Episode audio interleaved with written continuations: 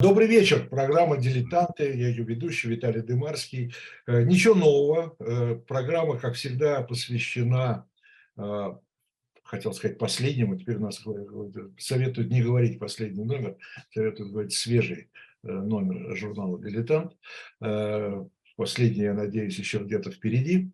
И если он вообще будет, лучше вообще не было последнего. Вот. Но свежий номер вышел, декабрьский номер, только-только появился. Э, вышел из печати, э, появился в продаже. Э, и главной темой вот этого номера, декабрьского номера журнала «Дилетант», у нас столетие явления, которое у нас получило название «Философский пароход». Там мы в журнале объясняем, почему философский, почему пароход. Хотя, конечно, вот этими двумя пароходами, на которых уезжали из России, изгнанные из России люди, э, в основном ученые, э, э, этими двумя пароходами сам процесс этот изгнания и вообще иммиграции не ограничивается. Но это такая знаковая вещь, вот этот так называемый философский пароход. Кстати говоря, само понятие философский пароход возникло уже где-то на стыке 80-х, 90-х годов э, прошлого века, 20 века. Э, и это один из э, таких ученых-популяризаторов философов, который, собственно, придумал вот это вот название «философский пароход». Ну и подробности этого, этого, этой высылки это в журнале «Дилетант», декабрьский номер. Э, но мы там чуть-чуть взяли пошире э, саму проблему э, высылки. Кстати говоря, целая книга документов, книга документов, посвященная вот этой высылке, она так называлась «Высылка вместо расстрела», этот сборник. И туда вошли документы из архива ФСБ, ну, бывший архив э, КГБ, э, где очень подробно э, все документы и все, что происходило тогда, сто лет назад, можно понять из, из, из этих документов. И, кстати говоря, сразу же тогда скажу, что у нас в номере напечатано интервью. Мне удалось интервью с Василием Христофоровым на недавнего времени, который возглавлявшим архив ФСБ, где он в том числе рассказывает в этом номере э, о том, э, как э, рассекречивали эти документы, что там, как там и так далее. Не будем долго говорить, это я вас, это я обращаюсь к нашей аудитории, приглашаю покупать журнал «Дилетант» и читать подробности. А мы сегодня презентуем ну, журнал, безусловно, и тему этого журнала, это иммиграция, и я с удовольствием вам представляю сегодняшнего моего собеседника, гостя нашей программы. Всегда с удовольствием мы э, встречаемся в эфире, ну, я во всяком случае. Э, Юрий Сергеевич Пивоваров, э, историк, академик. Юрий Сергеевич, приветствую вас на программе «Дилетанты». Хотя, конечно, смешно, академик в программе «Дилетанты». Ну, я думаю, что журнал «Дилетант» оправдывает свое название в том смысле, что он говорит обо всем, говорит легко, говорит увлекательно, что не всегда ученые в своих, так сказать, тяжелодумных журналах могут позволить себе. Или не умеют, или, так сказать, так не принято, там, скажут эссеистика и прочее. Вот. Я, я... Юрий Сергеевич, тогда я выдам одну вещь, да. э, такую инсайдерскую информацию. Да. Мне один раз Юрий Пивоваров сказал, да что вы, печататься в журнале «Дилетант» – это честь. Э, для меня, это, для меня это, безусловно, честь. У меня был текст, посвященный Петру Первому. И, в общем, никто его не хотел печатать, потому что, ну, для такого толстого там, исторического, скажем, журнала, это как-то слишком легко, такой полет бабочек, а там надо, чтобы там танки гудели, так, только тогда прислушиваются. Вот. Но вот дилетант взял, и я очень рад, что кто-то смог прочесть это, потому что, ну, ну да. мне кажется, что там что-то такое сказано. Вот. Э, мне тоже всегда приятно с вами и легко, и приятно говорить. Легко в том смысле, что мы, видимо, как умеем настроиться на одну волну.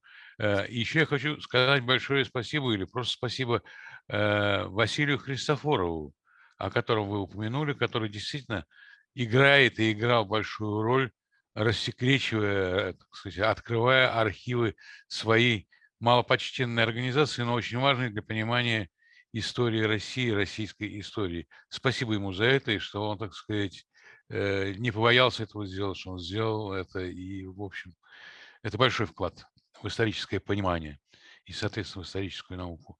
А теперь к эмиграции идем. Да, действительно, эмиграция, э, она связана еще и с тем, что, ну, примерно сто лет назад прошла главная массовая миграция, когда более двух миллионов человек покинули Россию. Она началась около 2020 года массовый, продолжился еще несколько лет, то есть 101-102 года тому назад, столетия назад. Ну и ровно столетия назад философский пароход. Вы уже тут объясняли, что это название возникло позже, но оно правильное, потому что среди 160 людей, которых выслали, находилась, если не сборная полная России по философии, то это один из лучших вариантов ее состава, так сказать. Там были и Бердяев, и Булгаков, там и, и Изгоев, и там Лоский, Франк. И, да, Иван Ильин, э, вот. Корсавин, ну, там выслали также двух ректоров университета Петербургского, это как Корсавина, крупнейшего русского философа, и, значит, соответственно, Московского, и декана Московского математического факультета Стратонова, который, как мне рассказывали, в эмиграции оказал большое влияние на развитие европейской математики и математики среди русских, так сказать, вот, эмигрантов. Вот. И что еще очень важно для обозначения этой, этой акции, как философский пароход, в состав философов подбирал лично Владимир Ильич Ульянов Ленин, лично сам. И практически всех людей он и утвердил туда. Ну, там, может быть, какие-то минимальные изменения.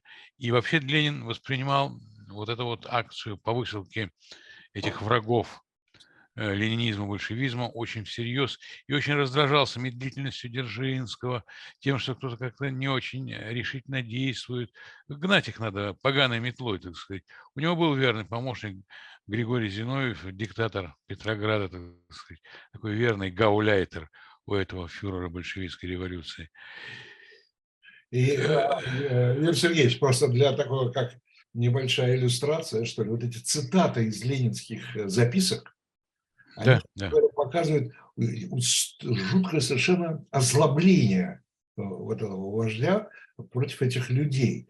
То есть он, не, он даже не, все-таки политик, да, на высокой должности, извините, э, и он позволяет себе вон из России, он пишет, да, он пишет, э, э, очистим Россию надолго, да, то есть это для него это чистка, Конечно. Понимаешь, чистка, очистить, очистить Россию надолго, вон из России, чтобы их вообще здесь их духу не было. Э, Троцкий, э, Троцкий там в интервью американской журналистке, э, он пытается это выдать за такую гуманную акцию большевиков. Он говорит, как-то у него замечательная, замечательная формулировка. Расстрелять не было оснований, а терпеть было невозможно поэтому выслали. Понятно. Но основание... основание... С, удовольствием, с удовольствием бы расстреляли вообще. Ну, ну, разумеется, разумеется. И незадолго до этого в том же Петрограде было дело Таганцевский якобы заговор, когда там среди прочих там профессоров и академиков расстреляли Николая Степановича Гумилева, да, большого русского поэта. Так вот, э, почему Ленин так себя вел? Он, вот вы говорите, на больших должностях был, а когда анкету заполнял, себя литератором обозначал. Э, в вашем журнале была в свое время статья Дмитрия Быкова о литераторе Ленина, о литераторе Ленине, да? Э, так вот, э, эти же люди тоже были литераторами, да, потому что сказать, я философ, я мыслитель, это что-то было очень неприличное, да, так же, как там мои студенты говорят, я в моем творчестве, я улыбаюсь, смотрю, вот, вот, но не, не в моей там работе или там в моей подготовке в творчестве, так и здесь.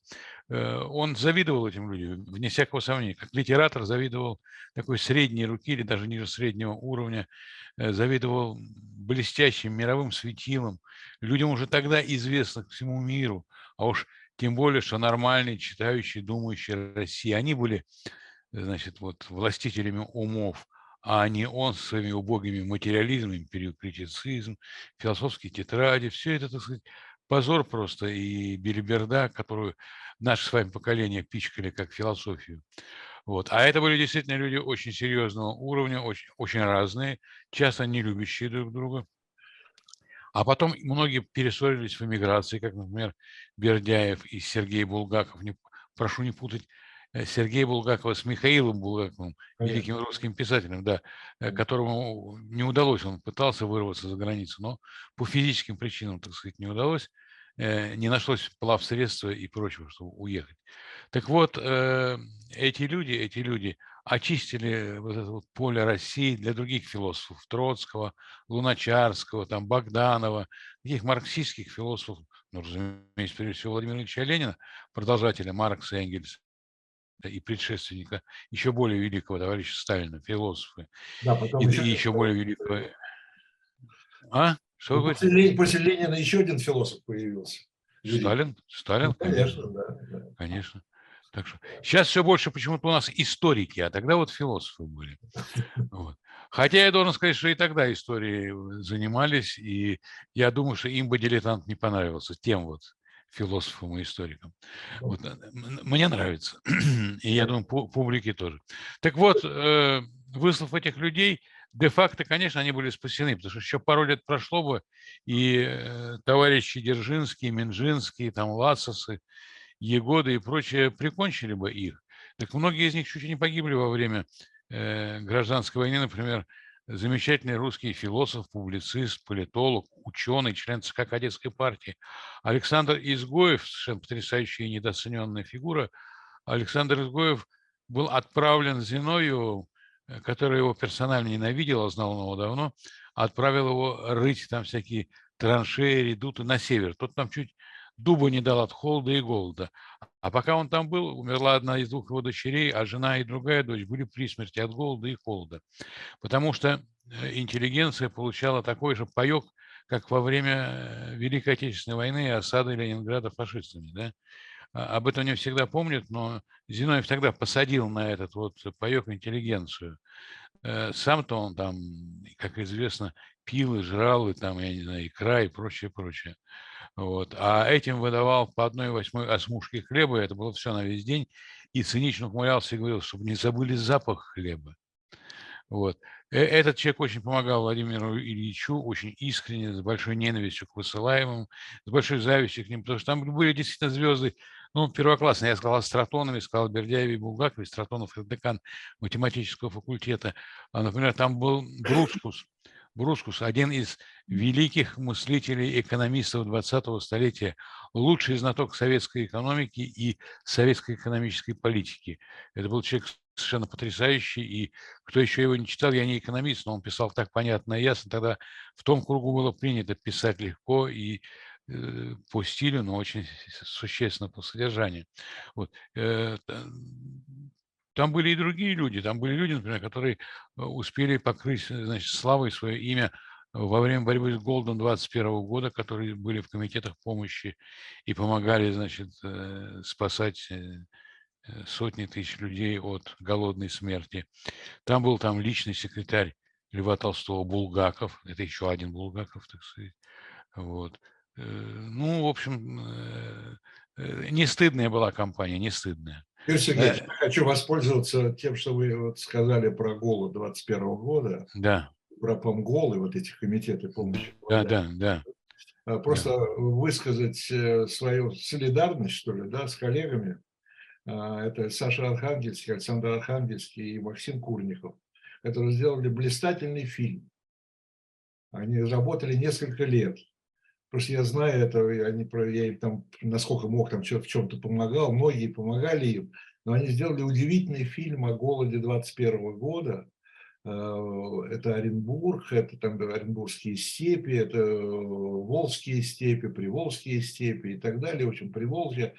Э, и э, у этого фильма отобрали прокатное удостоверение, посчитали, что не время показывать сейчас голод 21 века, и то, э, как э, спасались люди, и как, кстати говоря, в том числе спасали, спасала иностранная солидарность.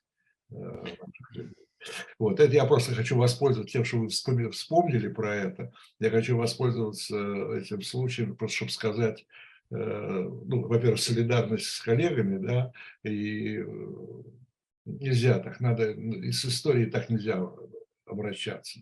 Сегодня это можно, завтра это нельзя. Э, надо показывать историю такой, какой она есть.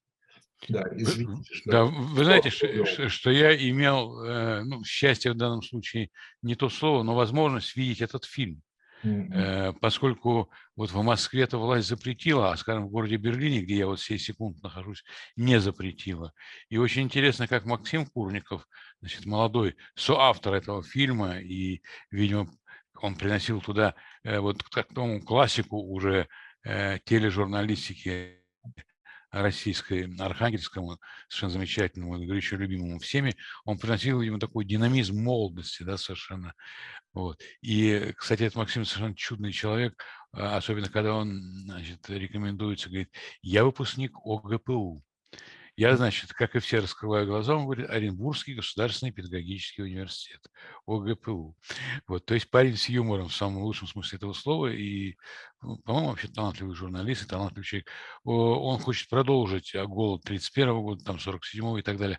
А он рассказывает о том, э, с какой радостью их современная власть принимала там, на Урале, в Оренбурге и так далее. Закрывались музеи, куда они должны были пойти и что-то такое снять, посмотреть. Э, полиция прекрасно знала, состав делегации, там, пол, возраст, так сказать, профессию, особенности и так далее. То есть помощь оказывалась самое, что ни на есть, так сказать, э, э, тем самым такая вот да. Э, традиция продолжилась такая вот.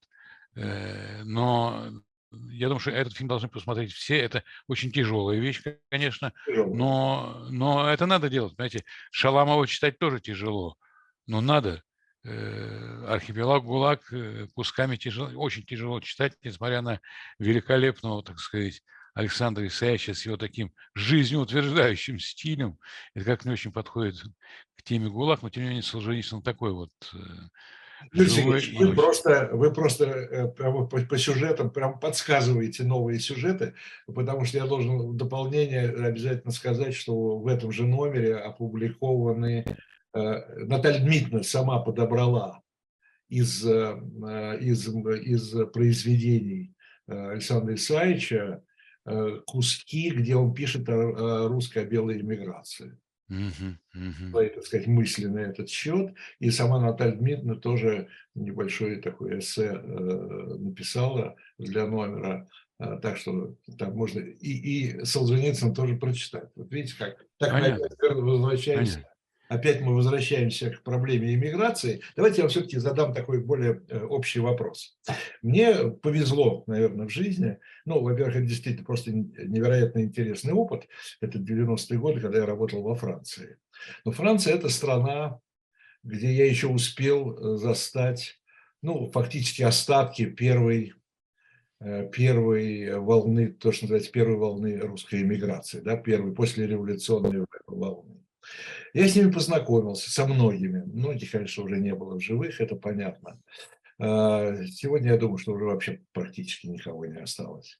А, вот. Э, и много было разговоров с ними. И вы знаете, вот такое какое-то общее впечатление, и вот, собственно, это вопрос вам. А, Франция вообще страна иммигрантов. Там много африканцев, да? Э, Алжир, там, Попадают да. иногда, да. А, из э, Алжир, Марокко, из э, Черной Африки, там есть, там из бывших колоний. Франция одна из тех стран, где довольно много иммигрантов.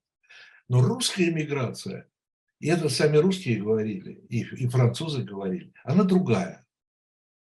Понимаете, она, ее нельзя сравнивать, что русская иммиграция, вот здесь русская община, да, э, диаспора, а здесь там, я не знаю, алжирская условно или что какая-нибудь, да, они те более-менее одинаковые, те основаны в основном на экономике. Да? То есть люди приезжают э, за работой, за лучшей жизнью.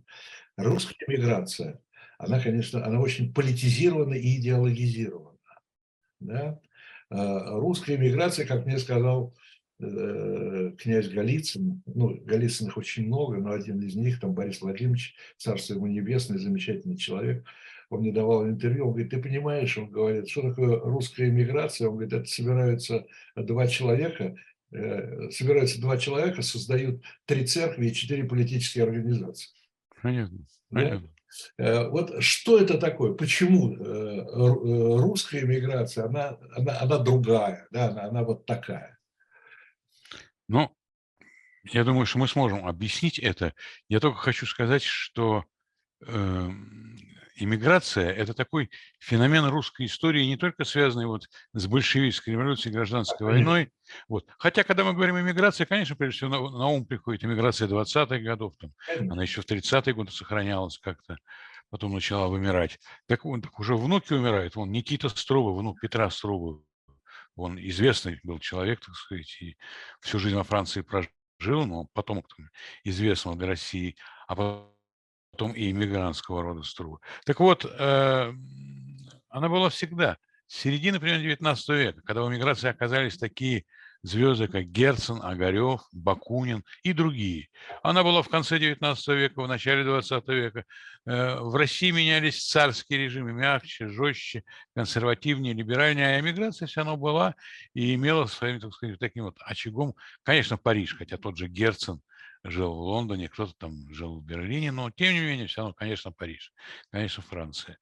А, потом, как мы знаем, была иммиграция, вот та, которая с большой буквы, иммиграция, э, где э, собрались звезды интеллектуальной, там, научной, всякой э, жизни России той, той эпохи. Потом была иммиграция военная, когда какая-то часть людей, которая там попала в плен или как-то оказалась на территории, не занятой еще советской армией, сумела там остаться, не все, многих выдавали, но тем не менее союзники союзникам.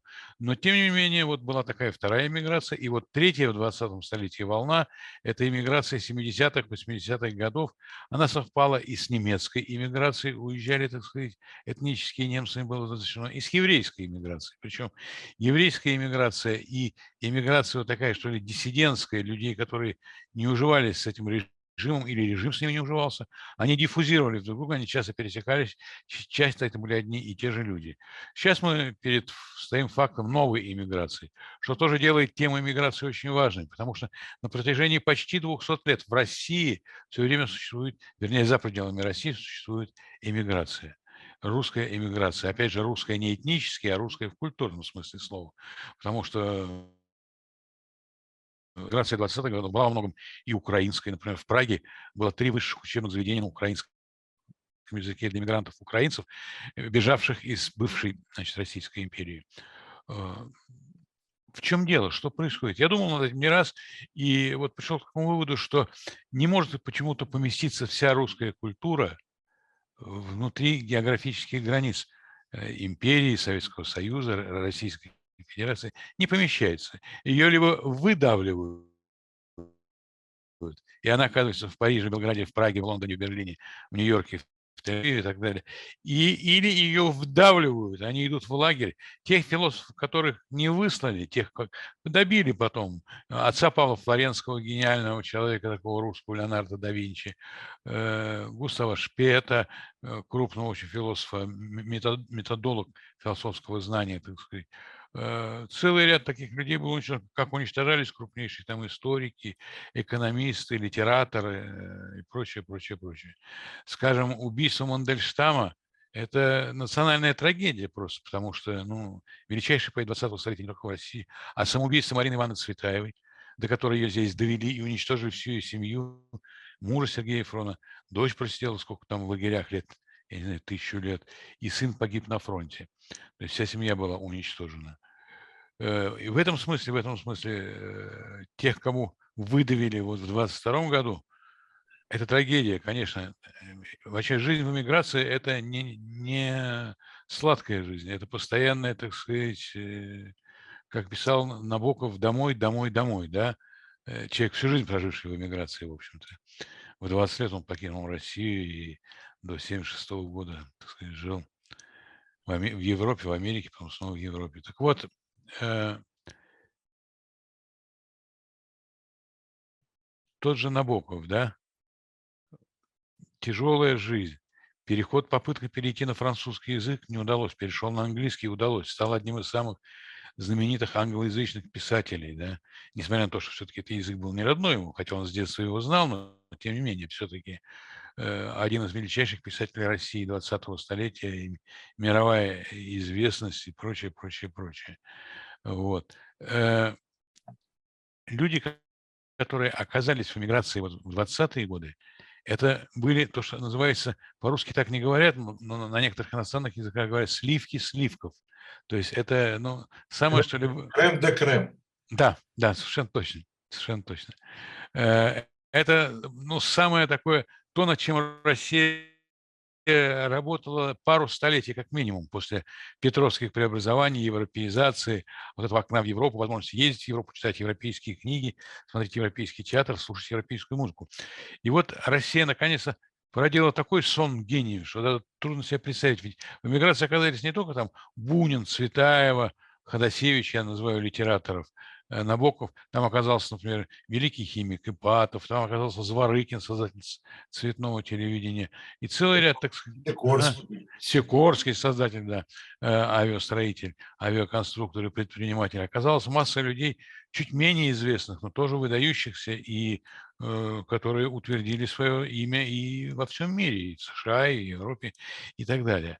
Э, но, конечно, мне, как гуманитарию, и вам тоже, наверное, ближе всего интереснее и судьбы, и творчество тех людей, которые там жили. Да? Они продолжили вот этот вот великолепный золотой век России, ее великолепный подъем экономический, социальный, политический и всякий другой э, либеральный подъем, когда, так сказать, в России была установлена полупарламентская система, и Россия на всех парах шла к парламентаризму такому стопроцентному, и, в общем, вот учредительное собрание создает новую государственность Российская демократическая федеративная республика. Вот как мы будем с вами называться через некоторое время, когда, так сказать, э, новое учредительное собрание переучредит это государство, которое себя показывает сейчас позорный, позорит русскую традицию, русскую культуру и русскую иммиграцию. Вот. Но, тем не менее, вот не удавалось э, э, всем русским людям работать в рамках что ли, русской культуры. Конечно, можно передвигаться по всему миру, и такая повышенная социальная мобильность – это э, характеристика общества развитого, динамичного или развитого, я не знаю, как правильно ударение сделать, динамичного, такого современного. Но в эмиграции люди оказываются не по собственной воле, как правило, как правило, в основном. Вот, вот в этом проблема, наверное. Да. И когда Зинаида Николаевна Гиппиус, а, одна из выдающихся представителей Э, вот, эмиграции из большой буквы 20-30-х годов э, сказал свою крылатую вот эту фразу очень красивую «Мы не в изгнании, мы в послании». В послании как бы от русской культуры сказать, что мы не все, так сказать, согласны с этим чекистским террором, что есть Россия и другая, вот такая Россия, культурная, великолепная и прочее. Но это слишком красиво, потому что, в общем, э, а, Россия была в изгнании, вот эта вот эмигрантская Россия была в изгнании. Она была всегда такой, и при революционере Герцене, да, и при марксисте Плеханове, да, отце русского марксизма, она всегда находилась в изгнании, потому что, оставаясь в рамках России, ну, могли бы задавить там в ссылке. Ну да, его, я помню, э, академик Лихачев, вот у него есть такой образ э, двух культур, как он говорил, э, материковая и островная. Да? Ну да, ну да. Материковая, понятно, да, это как бы российская, внутри российская, островная – это вот островки вот этой иммигрантской культуры. А, но вот это вот 90-е э, годы, поскольку я был этим свидетелем, могу подтвердить, да, что в 90-х году, в 90 годах э, происходило сближение и соединение этих двух культур. Да? А теперь получается, сейчас вот новая иммиграция, что поскольку это вынужденная иммиграция, поскольку это не добровольное и э, передвижение, на которое я имею право как человек, да, а меня вынуждают э, уезжать из страны, то опять, опять, опять раздел. Да, это, то есть иммиграция и э, культура, если говорить о культуре, культура иммиграции, культура э, внутри страны, журналистика э, в эмиграции, журналистика внутри страны и так далее и тому подобное, они разделены. Да? Это не единое, к сожалению. Да? Хотя я говорю, в 90-е годы вроде был такой вот этот тренд, такая тенденция к объединению вот этих двух культур, э, материковой и и островной. Но это происходит тогда, э, когда между ними есть взаимопонимание. А сейчас получается наоборот э, расхождение. Вы знаете, что я и согласен, и не согласен. Мы с вами представители одного поколения. И я читал и Бердяева, и Булгакова, и Франка, и Струва, и Изгоева, и так далее в 70-е годы, в 80-е годы. Ну, это Э, и я это и еще тысячи и тысячи людей, живших в Питере, в Москве, ну, может быть, и в Киеве тоже, может быть, в каких-то еще больших городах, вот, в школе не проходили, и в вузах, как в вузах сейчас все проходит, в, в гуманитарных факультетах. Но они были здесь, и Набоков здесь был, мы все читали Набокова, и Бунин был э, весь, включая окаянные дни, трудно найти более антикоммунистическую, антибольшевистскую книгу. Э, мы все, Давайте признаемся, Юрий Сергеевич, что все-таки их читали, читало незначительное меньшинство. Но вообще в жизни всегда незначительное меньшинство. Э, и, и при Бунине э, людей, так сказать, вокруг Бунина или при Ходосевиче, людей вокруг Ходосевича было незначительное меньшинство. Вот. Конечно, конечно, это ненормальная ситуация, но все-таки, скажем, в Москве если ты услышал фамилию Бердяев, кто-то ее хвалит, ты, ты мог всегда достать, почитать ксерокс какой-нибудь. У меня полквартиры было, так сказать, этими ксероксами забито, и потом я в 90-е годы, о которых вы говорили, думал, зачем все это покупал, он все лежит значит, на прилавках. А, но тогда, так сказать, хотелось читать тогда, и вообще запретный плод, он сладок и прочее. Мое поколение, мое поколение гуманитариев во многом выросло на работах вот этих вот русских философов, иммигрантов, мыслителей иммигрантов там, и э, людей других профессий, оказавшихся в эмиграции. Более того, э, еще в 70-е, 80-е годы сюда стали приезжать ну, довольно часто, довольно массово представители русской иммиграции. Например, у меня был дядя в Париже 30-го года рождения, он там уже и родился, сын деникинского офицера и значит, медицинской сестры, сестры милосердия. Э, он приезжал сюда постоянно в качестве переводчика с различными французскими делегациями. Он так и остался русским православным человеком, прихожанином вот этого известного «Вам лучше, чем мне» храма Нарюду, да, и э, вот, конечно, он очень отличался от русских. И, и мы с ним приходим в магазин, Э, он говорит по-русски так же, как я, а я как он. И, а они сразу видят в нем иностранца. Не потому, что он был так одет, он был очень скромно одет, свитер, джинсы и все. И ничего особенного. Тогда уже так в Москве одевались, во всяком случае, там артисты всякие. Так вот, мы приходим э, с ним в музей, и иностранцу билет стоит дороже. Я покупаю два, так сказать, билета для русских, чтобы сэкономить деньги, там кофе где-то попить или чай. Вот. Э, билетерша кричит, а вот это иностранец, ему нельзя. Как они это просекали, я не знаю, но он действительно, так сказать, отличался, будучи стопроцентным этнически русским, будучи э, там из старинной дворянской семьи харьковской, будучи человеком такой европейской культуры, вот он почему-то очень отличался от тех советских русских, например, от меня, да, и не только потому, что он был старше меня, дядя, племянник, но тем не менее, вот. Так что мы почувствовали вот я почувствовал в нем вот какую-то, и вроде бы русский, но какой-то другой русский, понимаете, и Э, ну, в общем, вот другой русский, другие русские. Это тоже очень важный момент. Э, если здесь, как говорил Юрий Левада, был создан тип человека, это великий социолог российский и советский, э, homo советикус, то там был совершенно другой человек. Там был создан человек, так сказать, русский, но всемирный человек всемирный, но русский человек. Человек такой традиционной корневой русской культуры, но и человек, для которого, так сказать, там, я не знаю, театр абсурда Беккета и Ионеску были столь же близки, как там, я не знаю, театр Островского, скажем. А там Марсель Прус был уже столь же близок, как и Лев Толстой, да. То есть это были люди такой вот рафинированной европейской культуры. Я говорю, конечно, не обо всех, это тоже даже и в эмиграции меньшинство. Но, тем не менее, в России это были единицы, в эмиграции это были сотни и сотни. Вот. И ведь э, иммиграция была очень активной, создавались издательства.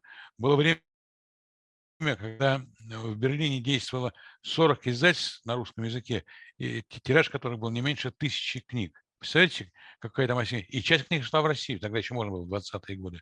А, в Берлине было несколько ежедневных русских газет. Э, в Париже около семи таких ежедневных русских газет от такого консервативно-монархического плана до леволиберально-социалистического плана. В Париже выходил лучший русский журнал за всю историю русской журналистики. Называется «Современные записки». С 20 по 40 год, 70 номеров. Э, эсеры нашли деньги, среди эсеров были выходцы из богатых семей, э, нашли деньги, и в этом журнале стали печататься все. Это была такая вот, ну, это была сборная России, печатались абсолютно все, кроме фашистов и коммунистов. Этих туда не пускали. А там, я не знаю, социал-демократы, э, пожалуйста, там, кадеты, пожалуйста. Ну, ну, люди любых политических оттенков, любых взглядов, практически без какой-то там цензуры, она была, но очень незначительной. Вот. Где это была такая лаборатория современной России, где вырабатывалась новая э, российская идеология, где вырабатывалась новая российская эстетика, новая российская конституция и государство.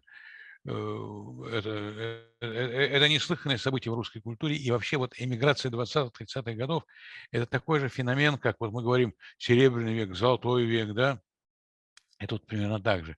Это тоже вот такой золотой век.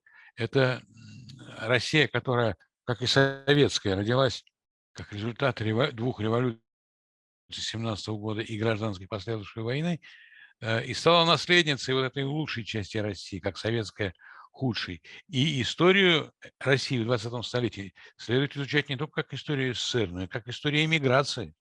Понимаете? И это очень важно.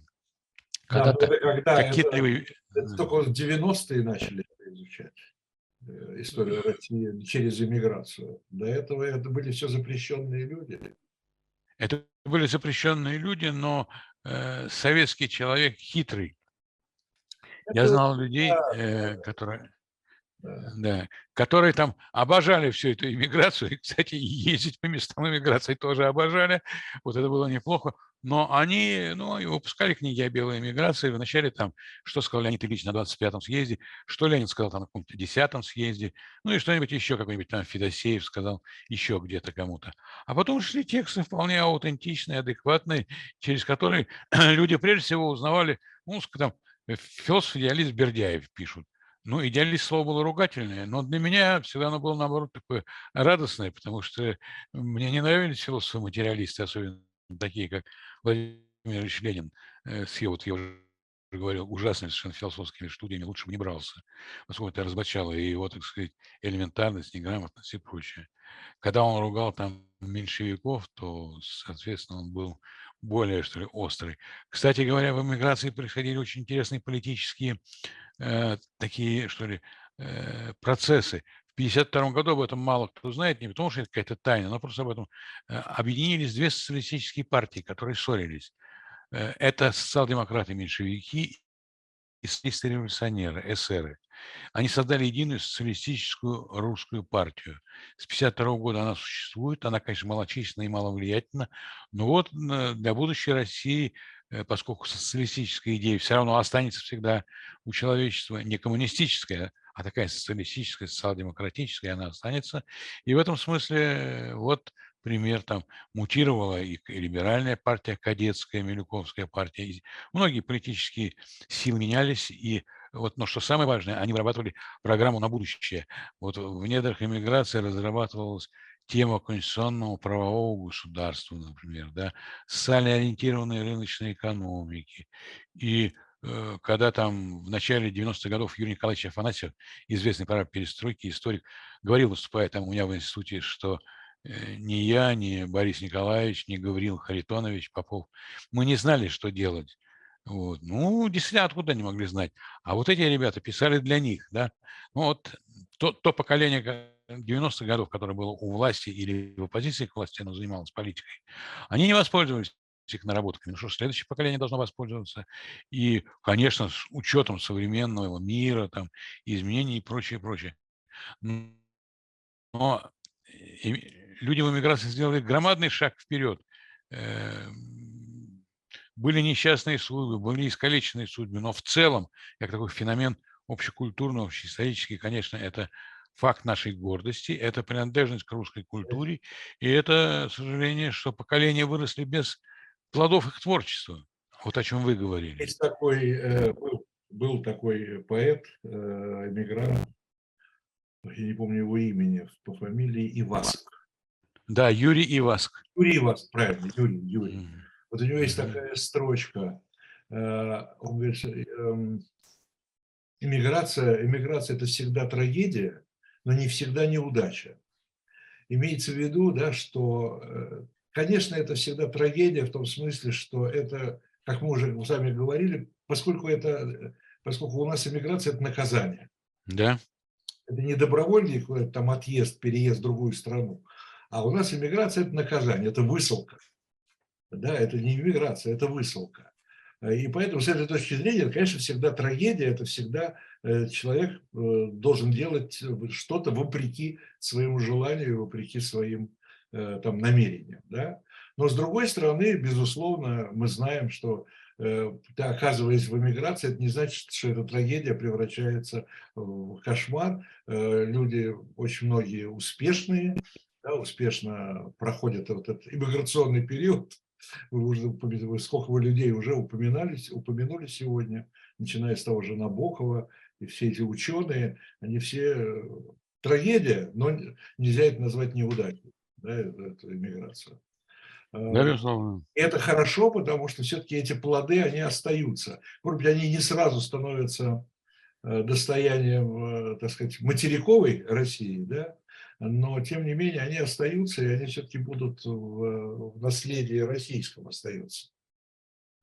Да, я, значит, в продолжении того, что вы сказали, хочу прочесть несколько определений, которые дал эмиграции Набоков. Ага. Набоков не, не только там великий русский писатель, стилист и прочее, он действительно такой вот, я не знаю, ну, э, человек, переживший иммиграцию, вся жизнь была в эмиграции. И при том, что он был вроде бы такой, э, значит, англизированный человек – и э, европейский человек, мировой человек, домой ему хотелось. Его Россия, конечно, была особой Россией. Например, это не моя Россия, Россия э, петербургская и, э, значит, предместье Петербурга. Но он петербургский человек, а Петербург, кстати, по классификации Лихачева, о которой вы говорили, находится на островах, кстати говоря. Вроде возглавляет материковую цивилизацию, но сам на островах находится. В прямом и переносном смысле этого слова. Итак, Набоков. Эмиграция сохранила для России свободу духа. Все дыхание человечества в этом сочетании слов. Все дыхание человечества в этом сочетании слов. Понимаете, свободу духа. Мужественная тоска по родине. Вот определение эмиграции. Мы – свободные граждане нашей мечты. Свободные граждане нашей мечты. Представляете, мог ли такое сказать, там, не знаю, Пастернак или Мандельштам или Ахматова в 30-е какие-нибудь годы, когда они задыхались от того, что, так сказать, не было воздуха свободы. В этой особенной России, говорит Набоков, которая нас невидимо окружает, живит и держит нас, пропитывает душу, окрашивает сны, нет ни одного закона, кроме закона любви к ней, и нет власти, кроме нашей собственной совести. Такой свободы, какую знаем мы, не знал, быть может, ни один народ. В изгнании пронзительно понять и прочувствовать родную нашу страну. И дальше о эмиграции. Волна России, вышедшая из берегов, волна России. Наша рассеянная государство, наша кочующая держава. Знаете, это совершенно вот э, э, точные, адекватные слова великого стилиста и вот, действительно ужасное это выражение советское мастера слова, но Набоков действительно, так сказать, э, вот как Лионел Месси это мастер меча, так вот ну, Набоков мастер слова. Мастер слова, и прекрасные определения, но за, но за каждым из них боль при этом. Согласен? Конечно. Разумеется. Причем... Боль, что я вынужден в этой эмиграции. Разумеется. Не хорошо, да. плохо. Но... Да, да. Но что от той России, которую они любили, практически ничего не осталось. Это относительно недавно умерший Бенс, Бер, Бен Сарнов, кто не знает, это выдающийся э, литературный критик, так сказать, замечательный человек Бен Сарнов. Он рассказывает, что в 1947 году он ехал в поезде где-то там, я не знаю, и вышел в коридор э, покурить или просто постоять, посмотреть в окно. И там же стоял человек, который недавно вернулся из Франции, бывший иммигрант. После войны часть людей вернулась, и Э, схватило здесь, так сказать, еще горе. То вот они стояли там, разговаривали, и юноша Сарнов спросил у этого пожилого э, реэмигранта, а вот что-то осталось от той России, которую вы покидали 30 лет назад? Он сказал, да, говорит, снег. То есть ничего, кроме снега, не осталось. Вот что, так сказать, имелось в виду. А, например, эм, кто-то из современных хороших э, театральных, литературных критиков написал в предисловии к публицистике Бунина в книге там, э, значит, одной, что в прозе Бунина больше осталось России, чем ее в реальности осталось. Ну, конечно. Да. Вот, так что вот, э, э, понимаете, и это для нас, так сказать, ну, э, вот для людей уже последующих поколений, я надеюсь, и те, которые за нами последуют, э, это очень важный такой, ну, что ли, указатель, куда идти и как идти. Потому что, читая современные записки, ты понимаешь, как надо делать журнал, например. Ты понимаешь, как деликатно можно размещать полярные мнения, полярные эстетики, там, я не знаю, в поэзии или где-то еще там э, Вячеслава Иванова, там, скажем, и э, Марина Цветаева совершенно различные. Вот. Э, многому у них учишься, их понимать. И они были включены впервые, массовый русский человек был включен в мировой западный европейский контекст. Вот мы уже об этом частично говорили, но они напитывались там и соками мировой культуры. Это было все и до революции, и элита всегда была, так сказать, открыта и, и, и была тоже, так сказать, в авангарде мирового интеллектуального и эстетического прогресса, но когда они оказались там, то это было еще сильнее. Когда там Бердяев мог э, сидеть и беседовать с французскими персоналистами, экзистенциалистами. Бердяев говорил по-французски, но вот как вот мы с вами по-русски. Э, то есть у, у тех людей было еще очень важным э, оружие – это их язык прежде всего французский тогда, потом немецкий и английский. Но он был у этих людей, у подавляющего большинства из них. Юрий Сергеевич, но тем не менее, вот из моих, во всяком случае, разговоров с эмигрантами, то еще, да, наследниками э, первой волны, э, все-таки, да, безусловно, все так, но, э, но все равно довольно тяжело они включались в эту чужую жизнь. Да? Все-таки для них была чужая жизнь, не говоря уже о том, э, что менялся социальный статус. Конечно. Да? Э, отец э, вот моего близкого друга, еще раз повторю, который в начале 2000-х вот, ушел из жизни, вот Борис Голицын, он мне рассказывал, да. говорит, отец, отец был личный, состоял при Николае, угу. втором, когда он еще был принцем, когда он еще был да, наследником. наследником да. А, и вот этот генерал, генерал Анше, значит, генерал Голицын, да, оказавшись в Париже, он был таксистом. И сколько народа, и сколько из них становились... Да, да кто-то из литераторов э, продолжал литературную деятельность, но многие, многие, многие становились, да, меняли Э, меняли довольно заметно свой социальный статус. Э, вне всякого сомнения, это так. Я вам рассказывал немножко про своего дядю. Ничем не замечательного человека, кроме того, что он, это был сказать, человек с другой, из другого мира, но русский человек. Э, его семья, его отец, например, был предводителем губернского, даже не уездного, а губернского дворянства Харьковской губернии. Известный советский фильм «Адъютант» его превосходительство снимался в их доме. Или э, в, э, значит, в построенных, так сказать, э, как построенные, что делают? Декорациях, да. Вот. Э, это была богатая и известная и влиятельная семья. И, и когда генерал Маймаевский, а в этом фильме генерал Ковалевский, вошел в Харьков, взял его, значит, отец моего дяди, он, ну, так сказать, от дворянства Харьковского ему хлеб с солью, так сказать, преподносил. Так вот, э, конечно, во Франции они бедствовали очень долго, и вот тот же мой дядя был вынужден учиться в школе у иезуитов, где было хорошее образование, и бесплатное образование, платить не надо было, но э, это очень православный снимала, как это опасно попасть в лапы иезуитов, поскольку это были такие старозаветно религиозные люди. Вот. И э, прожили довольно тяжелую жизнь, пока лишь э, там, где-нибудь в 60-е лишь годы, когда уже то поколение старое, эмигрирующее, ушло на тот свет, или, как говорят англичане, присоединились к большинству, вот, то, соответственно, Конечно, было тяжело что-то говорить. Но я вам должен сказать, что... Это была жизнь, тем не менее, они ее прожили. Они закончили где-то там в подвалах э, ОГПУ, не, не Оренбургского государственного патриотического университета. Да. другого УГПУ. Но я вам должен сказать, что и даже тот, кто не закончил в подвалах УГПУ, сама Марина Ивановна Цветаева не закончила, в отличие от ее семьи, э, жизнь просто вынудила ее залезть в петлю. Насколько она была беспросветной. Э, ей и не нравилось в эмиграции в Чехии и во Франции. Она не вписалась туда, в отличие там, от многих, кто вписался. И она, у них тоже не было с Эфроном денег и прочее, прочее. Это э, Зинаида Николаевна Гиппиус стала своим ключом в свою парижскую квартиру, когда они туда приехали, и смахнула пыль там, поскольку их несколько лет там не было. Э, и то, и Гиппиус, и Мережковский в конце жизни, во всяком случае, э, можно сказать, бедствовали, были просто э, на грани нищеты. А были, конечно, такие умельцы, как Алексей Толстой, да, но он всегда был умельцем, который сначала оказался в эмиграции и писал отличную прозу во всех отношениях, и в эстетическом, и в политическом, как, как угодно. Но уже тогда был, так сказать, такой проходимец, который такой вот э, легкий, веселый человек, который потом в СССР устроился и стал ну, писать то, что... Ну, надо отдать должное талантливый. Очень талантливый, конечно. Э, я читал в журнале «Современные записки» первый вариант «Хождения по мукам». Это начало, э, часть, которая называется «Сестры» Катя и Даша. Это одна из лучших русских прос, которая вообще существует. Изумительно, потрясающе.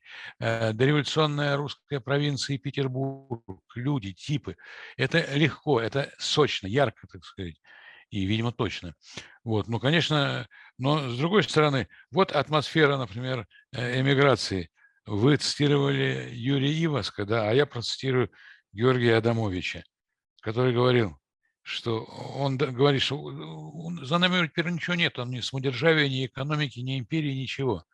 Вот. Ну, мы как-то живем. Он говорит, лишь реял над нами какой-то особенный свет, какое-то легкое пламя, которому имени нет вот это вот легкий свет, какое-то пламя, которому имени нет. Знаете, это вот э, творчество этих людей, и я скажу не только там поэзии и проза, но, скажем, был такой человек, тоже, ну, его знают, конечно, там специалисты, но его должны знать все, Марк Вениаминович Вишняк. Он был эсером, был секретарем учредительного собрания, а потом был в эмиграции, был постоянным автором современных записок, он был юрист-международник по профессии, человек, который в своем, так сказать, политическом творчестве воплотил сразу же и идеи социалистические, и идеи либеральные, и идеи демократические. И несмотря на то, что он был еврей, но э, христианско-демократический, несмотря на это, ну, в смысле, он был православный человек, хотя вышел, выходец из еврейской семьи. Вот. Нет, там были совершенно замечательные люди. А, а создатель этого журнала «Современные записки» Илья Фандаминский, Э, который погиб в Освенциме, как еврей тоже, и один из... Э, то есть э, там были много трагических судеб, но, понимаете, но они все-таки живы остались. Вот Блок умер, его, его не успели отправить за границу, он умер от голода и каких-то там странных болезней. Гумилева расстреляли, Есенин повесился, Маяковский скурвился и застрелился. Понимаете, ну, это, это, это чудовищно, мало кто выжил.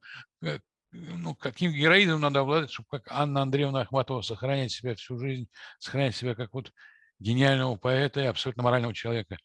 Борис Леонидович Пастернак, да, который сказал о себе «Я весь мир заставил плакать над красой земли моей». Знаете, э, их мало было таких вот людей, потому что тоже Заболоцкий замечательный поэт, который отсидел, да, Александр Исаевич Шаламов, там, да что говорить, Бабель, один из лучших писателей Европы 20-го столетия. Вот. Да, ну, а судьба трагическая Михаила. Да-да-да. Да, перечислять можно действительно очень долго. Э, а это приятно очень, понимаете? Это приятно, это правда, да. И сразу же какая-то такая плеяда вообще совершенно фантастическая. Э, знаете, есть такой район в Париже, Пасси. А как же? Один из любимых мною. Там Жан Бунин жил. Там жил Бунин, э, там жили Мережковский с Гиппиус. Да, да. Там но, жил Ребезов. Но у Бунина в доме лифта не было. Там жил Ремезов, там жил да. Э, Шмелев, там жил да. Зайцев. Э, да. Кстати, Борис Зайцев тоже, тоже замечательный.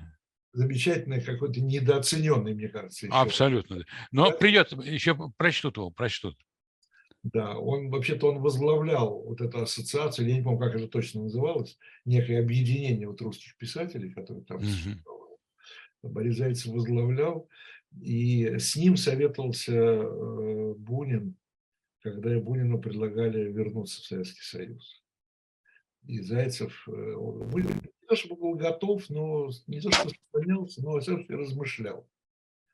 И Зайцев его отговорил, сказал, что тобой воспользуются. Ну, видимо, к этому делу и шло, да, для того, чтобы, конечно, получить Нобелевского лауреата. Такого писателя вообще. Писателя, конечно. Получить обратно в страну. Э, конечно, это, был, это было бы для советского, для советской власти это был бы большой успех, политический, я бы сказал. Очень интересная, кстати, история, тоже очень малоизвестная. Мне э, все обещают написать для журнала. Э, я бы очень хотел, чтобы Генрих Боровик об этом угу, сказал. Э, он был единственный журналист, который брал интервью у Керенского. Да, да, знаю. И обсуждал с Керенским возвращение в Советский Союз. И да. сначала на это было даже получено добро от Политбюро. И когда Керенский уже был готов, я так очень схематично знаю эту историю, вот очень хочу, чтобы, может еще удастся э, с Боровиком поговорить на эту тему. Э, и когда Керенский уже чуть ли не вещи собирал, да, в это время то все-таки Политбюро пересмотрело свое отношение и решили, что это, что это неправильно, в общем, возвращать Керенского, э, который, конечно, такие в советской пропаганде был абсолютным антигероем. Он, еще, он и сейчас антигерой он сейчас антигерой, этот придуманная легенда там про женское платье, что он бежал. Нет, но это, но это вранье все. И Керенский, Керенский замечательный был человек, великолепный оратор, великолепный адвокат, защитник униженных и оскорбленных. Керенский был вполне решительный министр-председатель Временного правительства, но Корабль ну, в шторм попал, и, и все тут. Да. Вот. Ошибок тоже много пододелал. Ну, так кто из политиков не делал таких ошибок? Конечно. Конечно. Конечно. А по поводу возвращения на родину, у Бунина есть прекрасные воспоминания о встрече с Алексеем Толстым, уже когда Алексей Толстой из Советской России приехал в Париж, ну...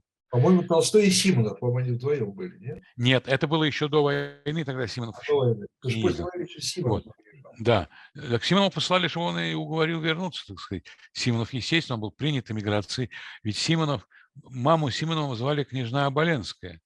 Знаете, и поэтому, так сказать, это был свой человек во всех отношениях. Социальный свой человек, родственные отношения. Так вот, э, это ресторан, значит, Алексей Толстой говорит, Иван, возвращайся, ты не знаешь, как тебя любят, как тебя читают, возвращайся в Россию, тебя встретят звоном колоколов, на что ему Бунин сказал, э, что Алексей, ну какие колокола у вас в церкви запрещены и закрыты.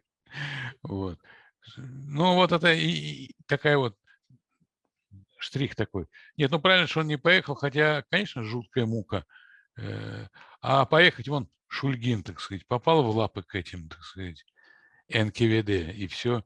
Вон, мне в Праге рассказывали, как СМЕРШи НКВД, вот вошла доблестная Красная Армия, действительно доблестная Красная Армия освободила что-то от фашистских захватчиков.